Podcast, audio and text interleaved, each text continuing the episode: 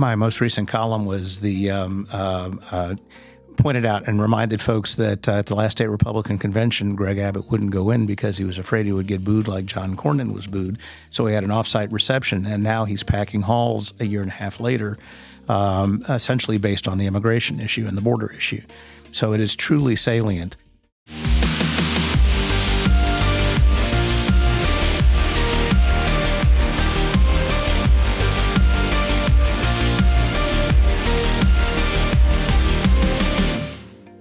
Harvey Kronberg, welcome back to State House uh, once again at uh, this incredible time in uh, in Texas politics. Um, we're about four weeks away from probably, I would say, I don't know if you would agree, but you probably will. Uh, one of the most consequential primaries in Texas, uh, at least in my lifetime, and maybe your lifetime too, um, since maybe 2003. Um, I, you know, when when Republicans actually took over um, the state of Texas politically, the amount of change that could happen and what could happen in the following legislative session is is what I mean by consequential. I think, frankly, um, the damage has been done already. No matter who who prevails, the order of magnitude of um, disinformation, the amount of money behind the disinformation, the, I'll just say it straight out the deliberate uh, lying from the governor and trying to take out uh, House members that are political opponents um, is going to redefine the next legislative session, probably, and probably the sessions for de- a decade to come.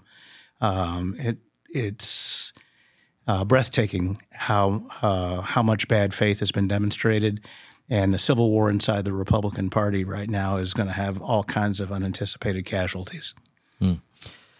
You know, I, have you know when I look at when I look at what's going on, um, there's a lot of ways to there's a lot of ways to put it in boxes of of, of what's happening, and and uh, you know when you look at it just politically, uh, I I can see the reason why the governor and Dan Patrick.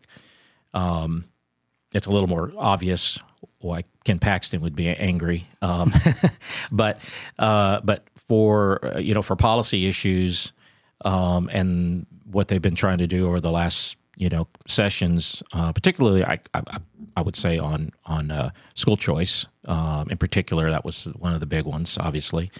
Um, Except, of course, they're not talking about school choice. They're misleading them into border issues and then telling them untruths about about the fact that, um, for instance, House members are uh, had voted uh, specifically to pay for uh, un- undocumented children to go to school, uh, which is called the budget. Um, and every everyone that Greg Abbott has endorsed, uh, uh, every incumbent that Greg Abbott has endorsed has voted for the budget, and therefore is guilty of the very same thing he's accusing these incumbent House members of. And uh, he knows it, and he also knows that there's a court decision that requires the state to uh, pay for the education of uh, children, whether legal or not. Yeah, I saw your uh, I saw your article on that, and you know, questions I had about that were, you know, it's easy to line up those things and say uh, that one thing led to the other, and now there's misinformation. I, you know, when I look at the way that the budget is done, and I look at the whole line item veto, and mm-hmm. and it, it's it's a little misleading. Um, I think that someone could go in and just take out the things that they really just don't. I mean, it doesn't really work like that.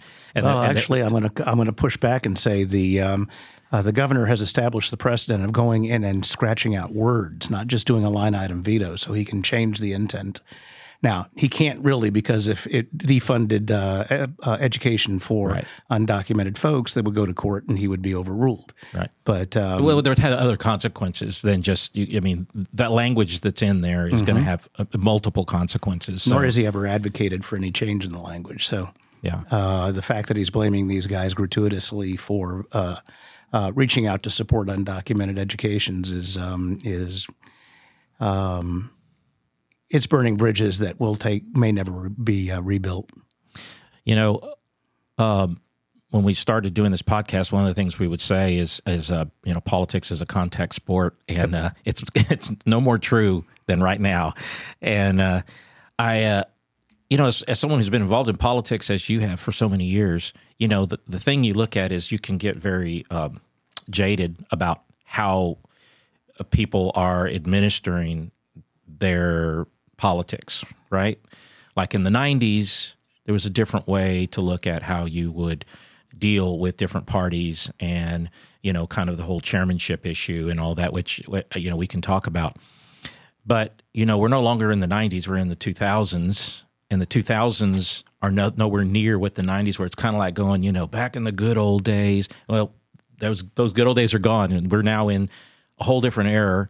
And when I look at people that are in politics, including myself, um, you know, in law school, they, they have a term called voluntarily mounting the rostrum. That's the term for someone who has decided to run for for ah. for an office and they voluntarily basically expose themselves to everything because you know you can't libel them you can't you know those those there's things that that come with that but they can say anything they want to about you right? Right. That's part of There the, is no such thing as legal defamation in an election campaign. no you you that's part of the deal right? So you know i uh, when i look at what's happening right now you know those uh, the folks that are, are part of this this group of I guess almost 75% that have primary opponents, somewhere in that neighborhood, mm-hmm. right? Some already backed out. I think eight or so backed out already. Already said, I'm, I'm out. Mm-hmm. um, probably smart move um, because otherwise you're just going to spend a lot of money and, and potentially lose. Some of them, not all of those were for, for those reasons. Other people, some, some were just retiring. But, um, you know, I, I kind of look at it as, uh, you know, maybe you're getting blamed for something else and you're getting put into that that that bucket, but you're there because you did something else that got you into trouble, and so now you're having to deal with the consequences of those things. I'm not saying that these any of these things are. I'm not promoting that they're the right or wrong way to to do it. I'm just saying that's well. Apparently, the new legislative model is the way the Senate works, which is a docile group of a docile majority that follows um, the um, uh, the lieutenant governor and what they're going to try and do if uh, they are successful in unseating the speaker uh, or destabilizing the House is to try and impose the same model where it's top down instruction instead of model uh, bottoms up um, uh, representation of districts. You know, I was thinking about that as well the other day. I was thinking about how the Senate has been run, and and uh, you know, I I think each each lieutenant governor has a different way of governing, and mm-hmm. we've been through enough of them to know some are stronger than others. You know, you know, you got you got the They're Bob only Bullocks. strong by the permission of their members. Well, it's it's true. They have to. Uh, they uh, the members have to allow it to happen. Is, I guess is the best way to put At it. At any right? given moment, sixteen of them can take him out of the chair. That's right. And uh, um, we have uh, multiple examples, even in my career, of uh, lieutenant governors having been taken out of the chair uh, for having gone too far, even if it was just for a week, taking him out of the chair. Yeah. Um, and the fact that this is such a submissive group of um, of in the Republican caucus um, is is such a stark contrast to 15 years ago when you had the Sibleys and the Bivins and the and the Ratliffs and the and the, the Coronas, strong individuals who essentially gave permission to the lieutenant governor to preside, didn't ask permission to be able to vote. You know, I think some of that has to do with the way that our election system works. So, you know, if, if you, that's a great point. You know, um, again, we're talking, you know, I, I, always look at this kind of as a timeline. Mm-hmm.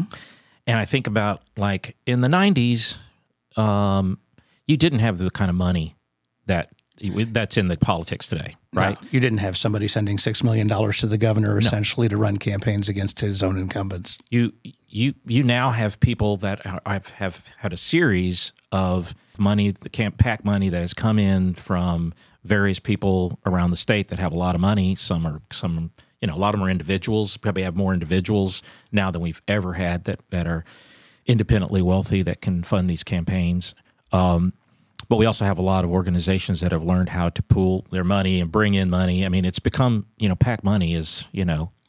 Well, I would, I would, I would say at least on the the left is uh, pretty uh, thoroughly disorganized. Obviously, on the right, uh, most of the money is being focused through a couple of billion, well, three billionaires um, uh, oil money, uh, Tim Dunn and uh, Farris Wilks in particular, mm-hmm. and they've created um, what the Japanese, what we called in Japan, the interlocking directorates. It's a group of tendrils of uh, faux grassroots that they fund, uh, both publications, right to life groups, uh, Univer- Prager University.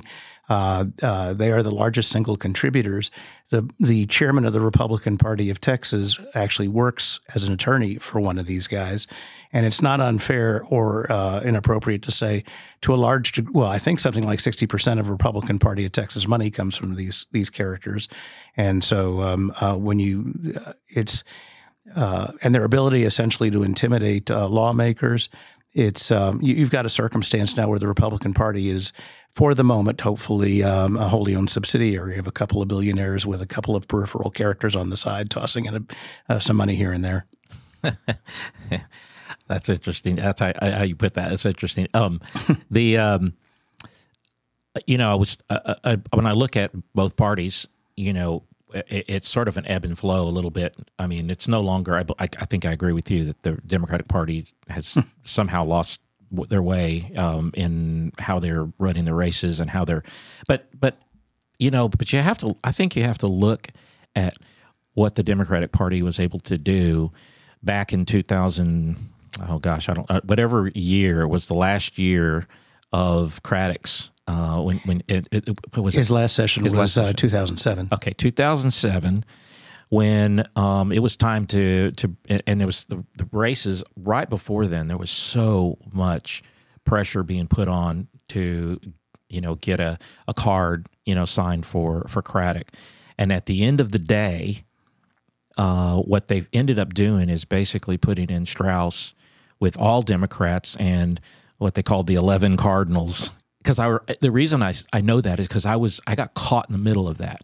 Okay, I was I was I I was sort of uh, helping a guy who was not the eleventh cardinal, but he was like the twelfth, you know, and so he really wanted him badly, and he wouldn't sign, he wouldn't sign, he wouldn't sign, and then at the very end he went with he went with Straus, and so for years now, right? I mean, since 2007, or, or I guess not 2007. I guess it would have been 2000.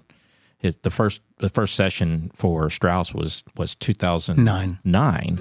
It was a pretty brilliant strategy because now they had control, really control of the House and the Speaker, and I think I was it was on their on their part it was a very smart move, and I think that and that, so I think that you see the opposite on the Senate side being sort of the opponent to that, the nemesis well, to that. I'm going to push back on your frame there because okay. uh, what you had was the Cardinals were essentially the committee chairs, the powerful committee chairs, including the, the most powerful, the House Appropriations chair, right. in open rebellion against the Speaker.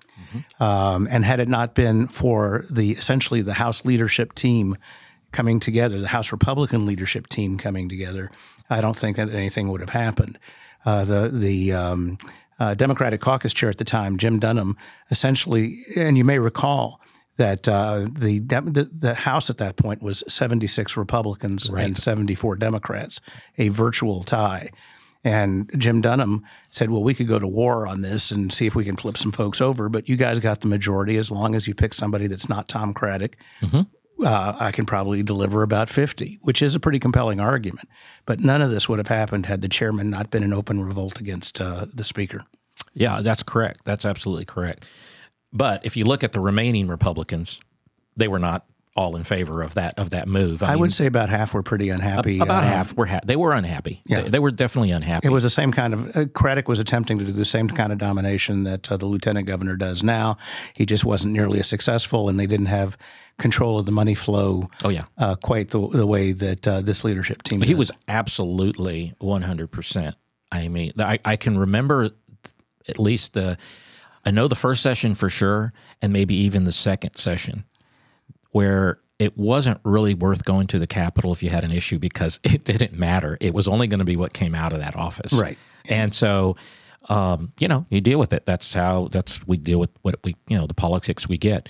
But I guess my point is that when that happened, you had, you know, predominantly Democrats voting in um, uh, a compromise speaker that would be mm-hmm. essentially good for what they consider to be both sides. And that worked for a little bit. But then I think as time went on and you started to have, you know, obviously, you know, you feel that control, I think the the some of the new Republicans coming in with a more conservative view were saying, you know, wait a minute, you got Democratic chairs. We're not getting our stuff through. When big stuff comes through, we're getting held up and held hostage by some of these some of these chairmen. Actually, I'm going to have to disagree with you again, okay, Frank. Go ahead. The, uh, go ahead. first of all, any speaker after the third term is building his own is building his own opposition. Um, you just have a history. Uh, in Joe Straus's case, I would uh, argue that uh, the um, uh, anger wasn't directed towards incorporating Democrats. It was the fact that nobody elected after 2012 was a no Republican elected after 2012 was a chairman, um, and so you had a bunch of young, energetic. Uh, folks with ideas that felt constrained. Straus was mostly comfortable with his team, and um, uh, did not do a refresh. He just kind of recirculated folks a little bit. And so when the uh, it was clear that he wasn't going to run again, the organizing principle for his successor, one-term Speaker Dennis Bonnen, uh, was that uh, we're going to put fresh new blood in. We're going to circulate it around, and um, uh, there was more frustration at the fact that nobody could move up the food chain, and they were landlocked, than there was frustration with Democrats. Yeah. Yeah, I mean, I guess, I, I mean, I could, I, I think that's part of it, but I think, um, I think what I would say is, um, you know, if there are chairmen that are Democrats and you could be filled by a Republican and mm-hmm. it wasn't, you know, that's contributing to the same problem. And I think that's, and, and I'm, I'm not, again, I'm just saying this, mm-hmm. this is how, I mean, as I look at it, and if you're a Republican Party and you have control of the House, that means you get to determine who's going. You have the speaker. You get to determine the speaker, and you get to determine the the, the committee chairmanships. Of that's course. your that's that's your prerogative. If you choose to put in the opposition party into some of those positions of power, you're going to alienate some of your by definition party. And actually, uh, you know, we've got a current situation where the uh, uh, the parliamentarian who is, speaks essentially for the um, uh, for the speaker is uh, causing more problems for the speaker than he's resolving. Typically, a parliamentarian is kind of the de facto psychologist of, or psychiatrist for the members. And in this one, um, uh, in this particular circumstance, uh, uh, the current parliamentarian has said he's not going to take anything from the previous three sessions. Um, uh, from that from the previous parliamentarian and consider that precedent. Well, how do you build a bill that does not have a point of order if you don't know what's going to be considered precedent? And then they rely on congressional rules. The the, the fallback is if the, the House rules do not um, speak to whatever the issue is, you fall back on congressional rules. Well, they've done it several times without ever giving the citation, even though I personally have asked for the citations. So it's kind of like you're making up out of whole cloth. That's causing Speaker Phelan some heartburn among his members, and appropriately so. Yeah. Does that? Do you think that, um, in your estimation, that that that Phelan is in a in a? I, I've been doing some reading of some of the polling and stuff in his district, and you know, I always feel like, you know, someone who's been doing a good job for their district tends to do fine even when they're they're primaried. But um, you know, some of the stuff I've been reading lately, it looks it looks like there may be some mm-hmm. there may be some movement there that I didn't realize that there would be. Well, it's um, it, they've got three candidates running against him. That's yeah. an intent. The the intent is to push him into a runoff. Uh, runoffs are even lower attendance than um, than uh, primaries, and that's at the end of March, right? Uh, well, the no, the, the runoff I think would be in April. I'm, excuse me, yeah, yeah, yeah. The primaries first week in March, and we're about a week away from early voting. So the um, the intent is to hotbox him with three opponents. Uh, they've been bare, you know, we've got. Uh, uh, the president has a former president has endorsed against him. Dan Patrick is running an ad in the uh, district now, and um, they have um, uh, really ramped up the the pressure so much so, or the inflammation so much so that the speaker's uh, home yesterday or day before. Oh, I did read that. Yes, uh, was uh, they uh, uh, some of the. I'll just let you describe it however you want to, but uh, walked up and actually talked to his wife, and it was an intimidating experience. And that. so now you've what you've got is, I'm sorry, reminiscent of Europe in the 30s, where this kind of overt intimidation is intended. I mean, it's intended they know they know the, the people who are doing this know exactly what they're doing and that it's it could potentially lead to uh, violence, et cetera. They're turning up the temperature deliberately. Uh, be that as it may, um, uh, the Phelan family is well known. He's got all the institutional support in the community. Uh, as uh, one of his colleagues said, never misses a, a, ribbon cutting. Whether that's sufficient to overcome the um, the intensity that they're trying that the his opponents are trying to drive remains to be seen. And of course, the challenger is a pretty deeply flawed. Um, uh, the lead challenger mm. is uh, is uh, deeply flawed. Now, there's polls circulating that suggest he that this guy Covey may actually win on first ballot, but I don't know how the hell you you you poll in a primary. Yeah, I don't know. Someone smarter than me, and maybe, probably not smarter than you. It's smarter than me. But. Well, we're getting into uh, strange, strange territories. yeah. The um, so, what do you think the actual outcome? Is there a chance that? Um, well, I think there is a chance that they're that they're going to be successful. Yeah. Uh, in in in some in many of these primary uh, primary battles that they've they've picked. But I've also heard that there's also a possibility of picking up a couple of seats. Um, have you heard that? Not so much. I'm kind of focused on the assault Just on the, current on yeah, the incumbents. Uh, okay. The first law of of political campaigns are that. Um, uh, your opponents are going to lie about you, so you might as well uh, go ahead and represent your district. And the second is that uh, the truth is always the first casualty in a campaign, a political campaign. So we go into it uh, not naive or um, uh, innocent about any of this stuff. It's simply the order of magnitude. But uh, just to take, for instance, a guy named a state representative named Drew Darby out of San Angelo. He's been there for years and years and years. They've gone into um, they they've been voting for him. He's uh, embedded in his community. And I remember when Tom Craddick was uh, uh, trying to assault uh, conservative Democrats in in the '90s, um, and they were you know they were running media saying they were tax and spend liberals, and these guys were at Farm Bureau auctions with each other, and uh, they said. Yeah.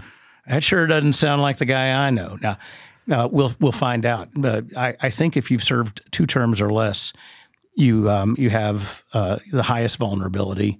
Uh, but to say that Drew Darby is voting for the education of illegal immigrants, and uh, then the the, uh, the governor calls out, um, and he, well, it's not factually correct, as I indicated previously.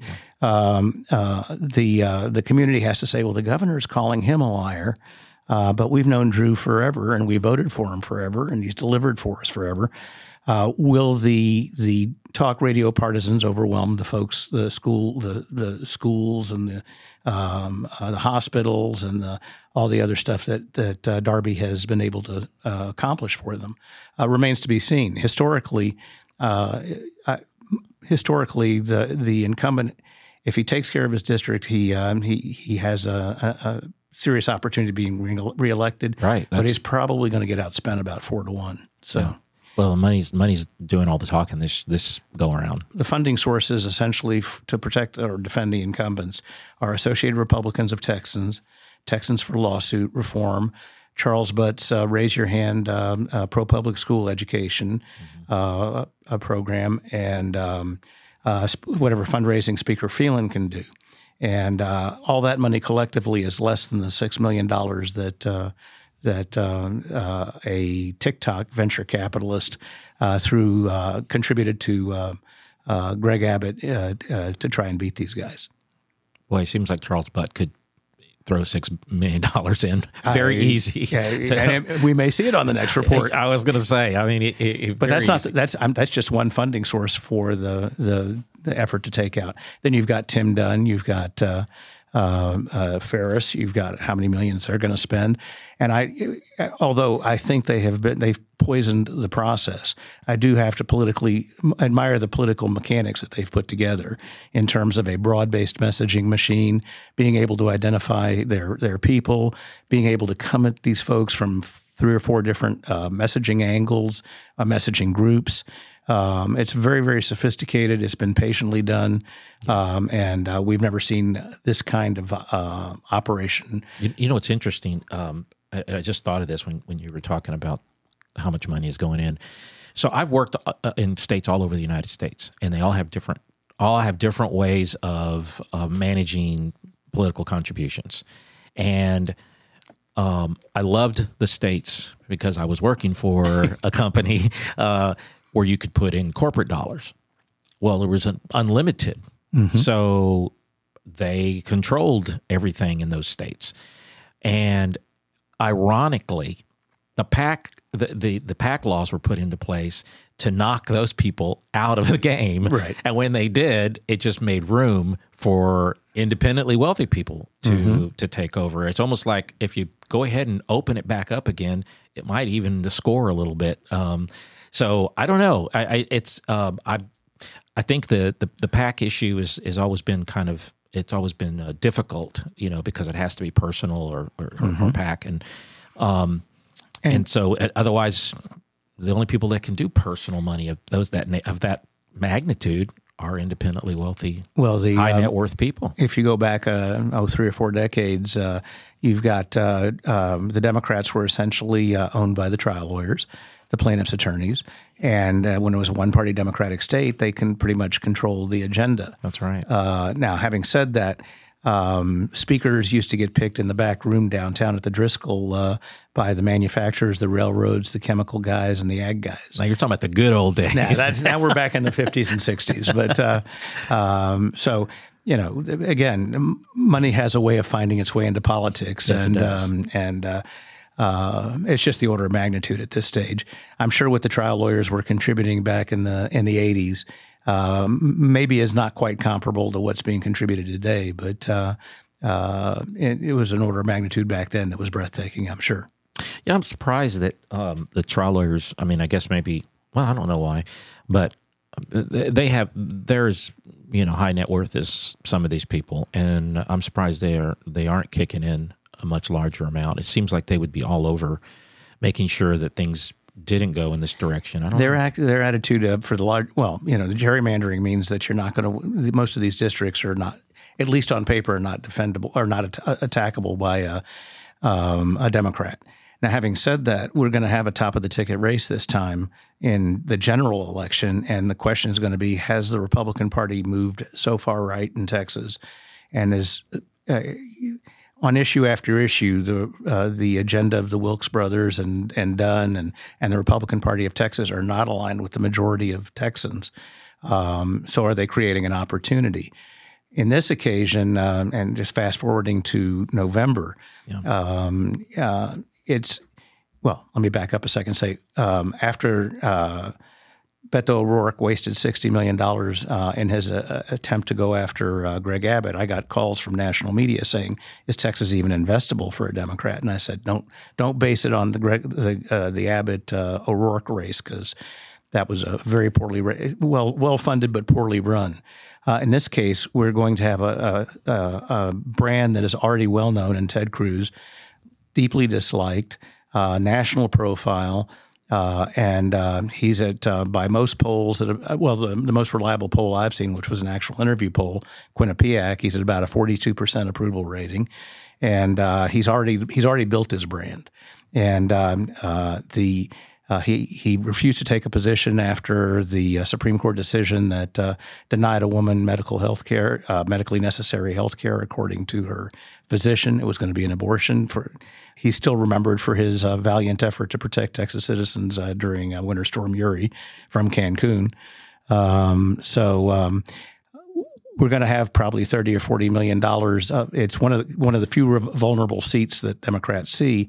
We're going to have a bunch of outside money coming in to brand him as the uh, uh, the woman, the, the guy denying women health care, and and um, uh, he will be the face of abortion, and we'll find out if um, if abortion can counter. Um, immigration. Yeah, border. I don't. I don't think it can. I mean, I, I, I agree, but I mean, uh, it may be. I mean, if you back up, maybe you know just a few months ago maybe mm-hmm. um, you know and we've actually talked about this before i think if you backed up you know six months or you know a year ago you probably uh, there was a whole a wholly different um, environment surrounding that race and now with border um, the border security issue and and immigration it, it just it, it, it trumps everything it's it has i should say it has trumped every oh, no, issue. That's I, my most recent column was the um, uh, uh, pointed out and reminded folks that uh, at the last state Republican convention, Greg Abbott wouldn't go in because he was afraid he would get booed like John Cornyn was booed. So he had an offsite reception, and now he's packing halls a year and a half later.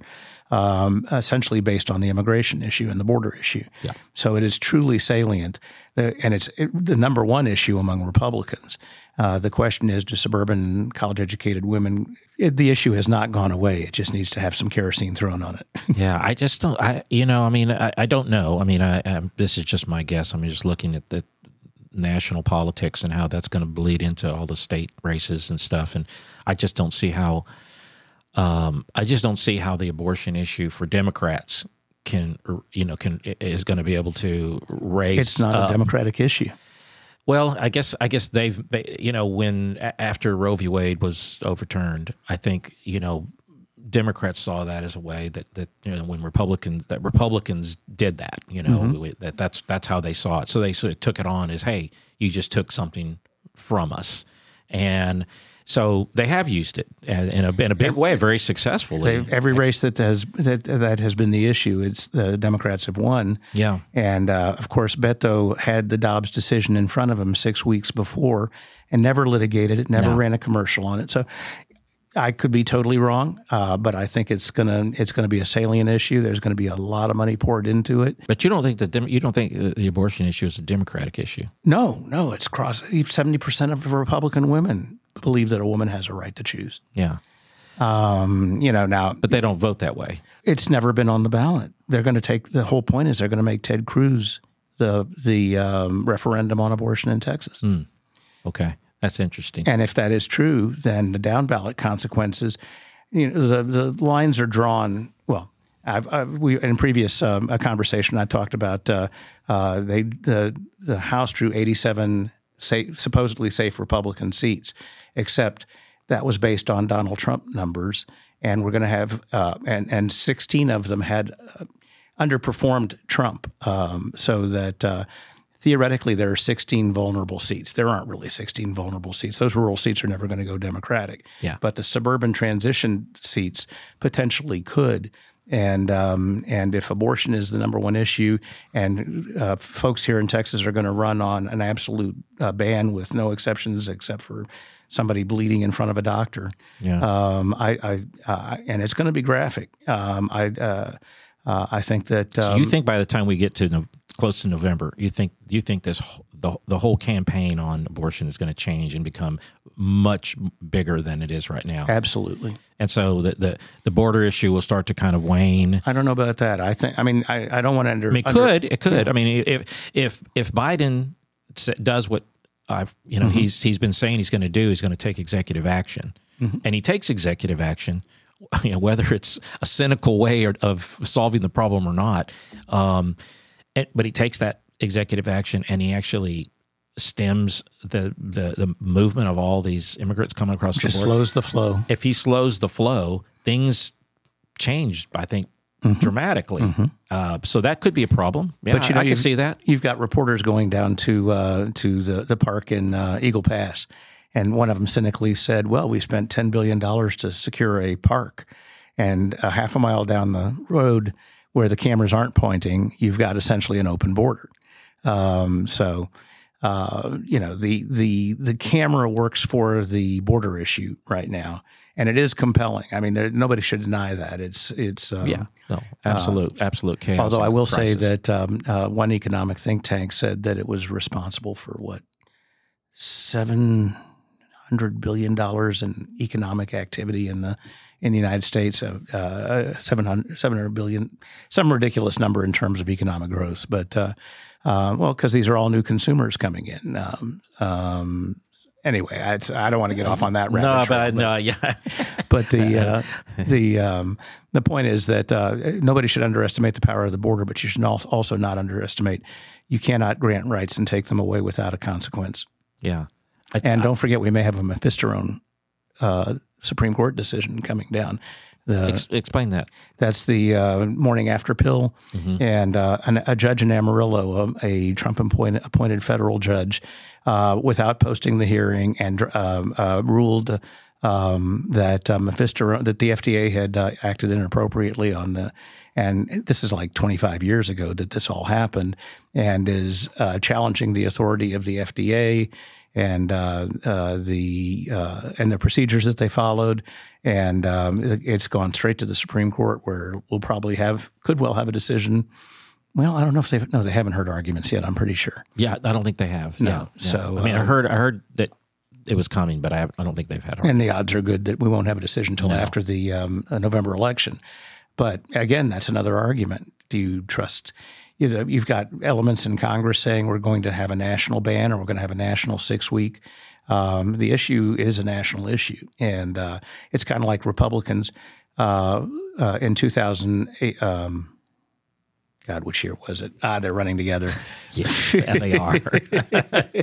this is old, uh, but uh, oh, it was um, in uh, 2000. 18 uh, that they were going to get you know they were running on getting rid of obamacare. Oh, yeah. uh, uh no it's 2000 yeah 2018 and uh, no 16 anyway bottom line is they're going to get rid of obamacare but they didn't have an alternative for pre-existing conditions. Well that issue ended up being right. um, in every place but where beto o'rourke ran again. That was his, his campaign against ted cruz. Um, that was a winning issue for democrats and it was a nationalized issue for democrats. Yeah. and now you have you know, Republicans stumbling over essentially how they're going to deal with the uh, women's health issue, and um, and you've got very loud voices on the right that simply want to eliminate or make it six weeks or make it um, in- inaccessible. And uh, so that's going to be part of the national conversation as well as a conversation about Ted Cruz. Yeah, I yeah I I just um, not you know making a uh, a judgment about whether whether it should or shouldn't be a certain way. I just don't see. Uh, and, and just my opinion. I just don't. I just don't see. Well, we'll know on uh, November We'll uh, know in 7th. November, right? That's right. Like you said the other day, it's a binary. Yes, Right. it either will or won't. Um, I just think it's um, it's uh, the one of the best tools they have in the Democratic war I chest. just don't. You know, I, I I get I get that the issue, you know, raises up. You know, the our you know it, it, it gets people to to vote, but I don't know if it overwhelms all the other issues that are floating around. You know, for as you say, the suburban suburban women, right? I mean, it, it if they've got big issues like you know economy and you know paying for school supplies and all those other things and getting groceries and you know those are things those that, that hit hard too and um and then you also have the immigration issue which you know may or may not impact them directly. If you're in Texas it probably does depending on where you are. But um you don't see it as much like say in Austin right? But I, I just wonder um I don't know and I, I'm really interested to see how we as we get further along um, where this actually starts to break out. Because I I don't see that coming back as as the strongest issue for for Democrats. Um, I think it's always there, bubbling. I know you're smiling, but I was just trying to think what I would bet you. we should do that. Yeah, It's going to be. Uh, I, I, I'm I'm pretty cl- I pretty know you're. I know you're very confident about that, but well, I, I, I just I don't know if it's going to be successful. I just know if that that it is one of the strongest arguments they've got. And um, every time the Republicans stumble, they turn to the border, and every time Democrats stumble, they turn to the women's health. yeah. So, Yeah. you know, it's it's what it is. yeah, that's right. That's right. Yeah. So so it's so we, we- we're looking at you know uh, a lot of clubbing going on. as long as it's not baby seals. That's right. I actually watched a show on that the other day. It was terrible. Oh, God. Yeah, don't do it. um, so at the end of the day, you know, give me tell me what you think at the end of the day is going to happen once the primary is over. Let's assume the primary is over.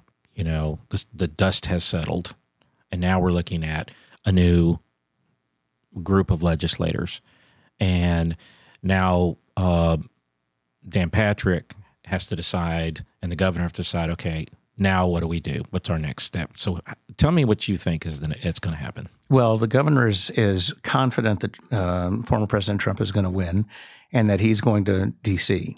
And um, so this is going to be in his rearview mirror. Whether that happens or not remains to be seen. There's a lot of talk about the fact that nobody owns the border issue more than Greg Abbott right now. And if you're going to, if if polling right now, the polling shows uh, Trump in uh, not a commanding lead, but a, a lead. Um, if that begins to weaken, um, uh, it may be that uh, having a vice president who's on the tip of the spear and built more wall than he has um, is um, is a, a, compelling argument. Eh, the flip side is he doesn't like people in wheelchairs um, being next to him, uh, you know, being photographed. Uh, you know, particularly veterans. That's a I know cheap shot, but it's true. Uh, What's a cheap shot? no, but it's um, it is a part of his calculation. It's who it's anyway. The bottom line is that uh, so. Uh, the, if Trump wins and Abbott goes to D.C., yeah. then the lieutenant governor becomes the governor, yeah. which actually is less powerful uh, for a whole variety that's of true. reasons. That's, well, that's true. I mean, and we, he had expressed interest uh, uh, when the former president was previously elected in going to D.C. So you could have a circumstance. The mechanics of it are if the lieutenant governor moves to the governor's office, then the senators pick a replacement president who is effectively the lieutenant governor. If the lieutenant governor, if Dan Patrick becomes governor and then gets called to go to D.C., um, then you could have a situation where you have two senators running the state elected by a group of senators. That's the most interesting uh, potential outcome. And that would make two senators incumbents. They would only serve for two years, but it would make them incumbents going into the 2026 uh, election. That's one scenario.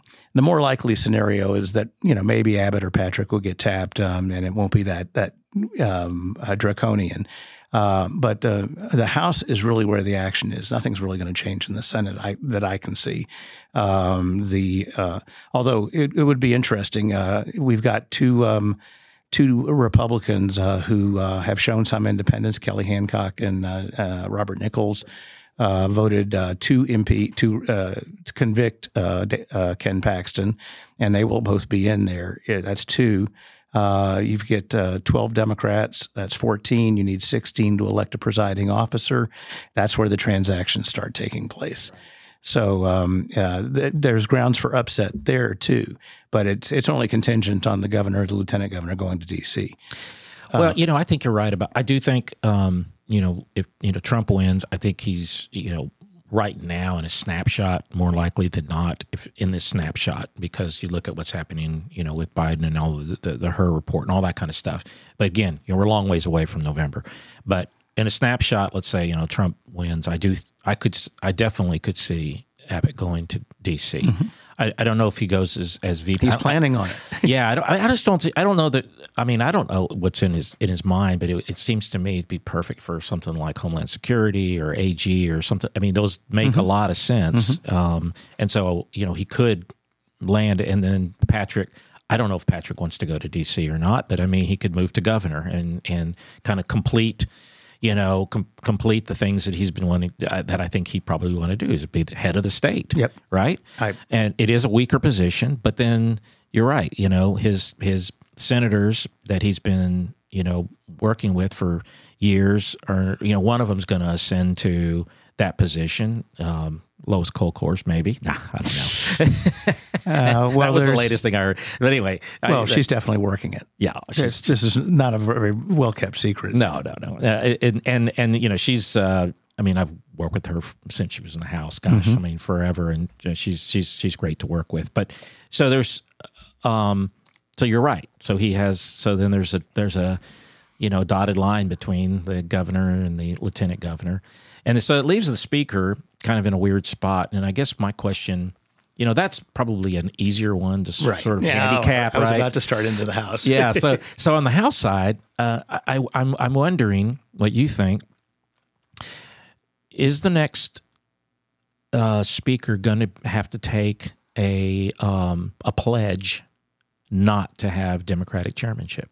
If Phelan survives, there's two points of view. One is if he survives, it's going to be because they only knocked off five or six of his incumbents. Um, and the remaining incumbents know that there's you can't trust the governor. Uh, you can vote for him 90% of the time, and he'll still come at or with him 90% of the time. So one perspective is they become the anti-Abbott caucus underneath uh, uh, Phelan, in which case the, there will be Democratic chairs because uh, again, it's kind of like the with Craddick. It was a Republican chairman's revolt that spearheaded the removal of. And so you've got now a hardcore of anti-Abbott folks who know they can't trust him, uh, who's uh, you know can be targeted, attacked for things that they never did. Um, and so if Phelan survives, you've got this um, uh, potential for um, a real standoff. And of course, now you've got uh, the lieutenant governor, who might be governor, uh, attacking him in his district. There's no ground for civil conversation at this point. Uh, so there's nothing to, uh, there's no loss to oppose both of them vociferously and essentially lock up the session. Uh, I don't know how you get past that because the level of betrayal is so high. Uh, now, the flip side is if they're successful, the consensus inside the Republican caucus will be to prohibit um, Democratic chairs, but a speaker's race may well permit Democratic chairs uh, in coalition with the now to be anti Abbott forever incumbents. Mm, mm. Um, I see what you're saying. Yeah, and um, and we have a replay essentially, uh, and and if I'm my speculation is correct, and that is that uh, the the Republicans have gotten so far to the right that they don't have a message for November. Um, and um, and if I'm correct, that's a couple of ands, but uh, that um, we're litigate we actually litigate the abortion issue this time. Uh, it, I, have got a bet with, uh, I'll just say it out loud. I've got a bet with the House redistricting chairman that there's uh, going to be a gain of six Democrats or seven Democrats in the House. Wow. Um, and they'll be confident. mostly they'll mostly be suburban, um, transitional suburban, and they'll be mostly by surprise. Um, I might take that bet with you on the other side. well, because uh, that's real confident. he he. Uh, well, no, no, it's uh, no, no it's, it's, I'm kidding with you. This is not very much. Uh, uh, well, actually, it's a pretty good bottle of wine. Yeah, but I was, was going to say you you've done your homework, so I know you, you you know what you're talking about. You know, but I wouldn't say that if I hadn't seen what happened in the Obama tidal wave in in 2008, which produced a 76 74 House and surprised everybody. Yeah. Um, I just, I guess I would just say, um, I think your analysis is correct if it happens that way. if, right? The if. Yes. Um, but I am highly, uh, it, to me, it's highly unlikely, in my opinion, that it's going to happen. Well, let me tell you the biggest reason why you're right and I'm wrong. Oh, okay. oh, wow. Okay.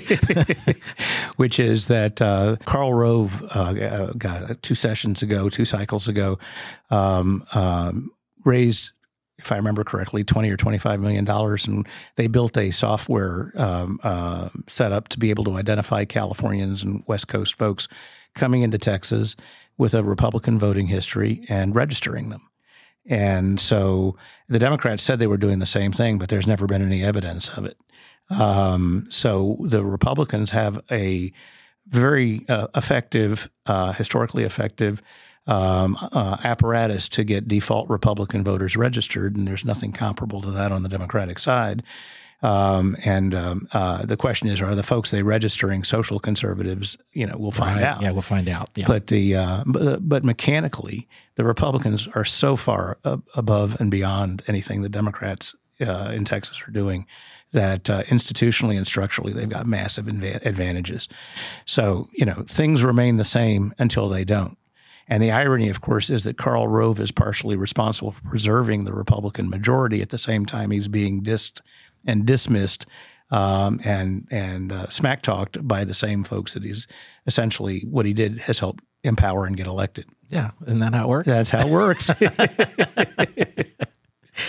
well, Harvey, let me tell you something. This is this was this has been a lot of fun. Uh, it is always fun having you on. I, I, I love I love having this conversation with you, and uh, you know as we get closer. Um, obviously, we're we're talking about a snapshot in history right now, and we know that in another, you know, after the primary, you know, we'll be talking about a whole nother world, right? Things will change again, and we don't know what's going to happen nationally. Uh, so much is happening that it could change dynamics uh, in a moment. In a moment, and so you know, um, let's do this again uh, soon, and uh, well, not too soon. Let's let some let's let things some brew. oh, there's somebody some, else along the way to interview, I'm sure. Yeah, but. that's right. but I sure appreciate you you you being here, and and uh, you're, you're you're you're always great, and our our audience just loves having you uh, having you on the show. It's a pleasure, and um, you know I'm looking forward to. The, well, I'm I'm not sure looking forward. I'm anticipating the next nine months. They're anxietous. Is that a word? well, you know, there's no good outcome. So, um, you know, you've got um, a uh, a um, an incumbent who um, is painfully frail and you've got a, uh, challenger who is painfully bellicose and in fact operates in a factory environment but has a loyal audience um, and and at the moment has more voter intensity and both of them are flawed in deep deep fashions and that you know like most Americans it's very concerning that uh, this this is the best we have to put on the table I want to talk about that next time. I mm-hmm. want to get more deep into you know these these two um, essentially flawed candidates, um, which you know we're all flawed, but mm-hmm. um, I want to talk about how how that's going to break out and get really get kind of deep into that. we'll time. know more in a little while. Yeah, we will. we may be wrong, but we'll know something. We'll know something. That's exactly right. Thanks, Harvey. My Appreciate pleasure. It. Thanks for joining us on this episode of State House. You can find this podcast anywhere you find your podcast today. If you like our program and you want to see more, please subscribe, like it, share it with others. If you've got a comment, leave us a comment. Anything that makes us better, we appreciate. And we really appreciate if you like it to give us a five star review. Thanks again, and we'll see you next time.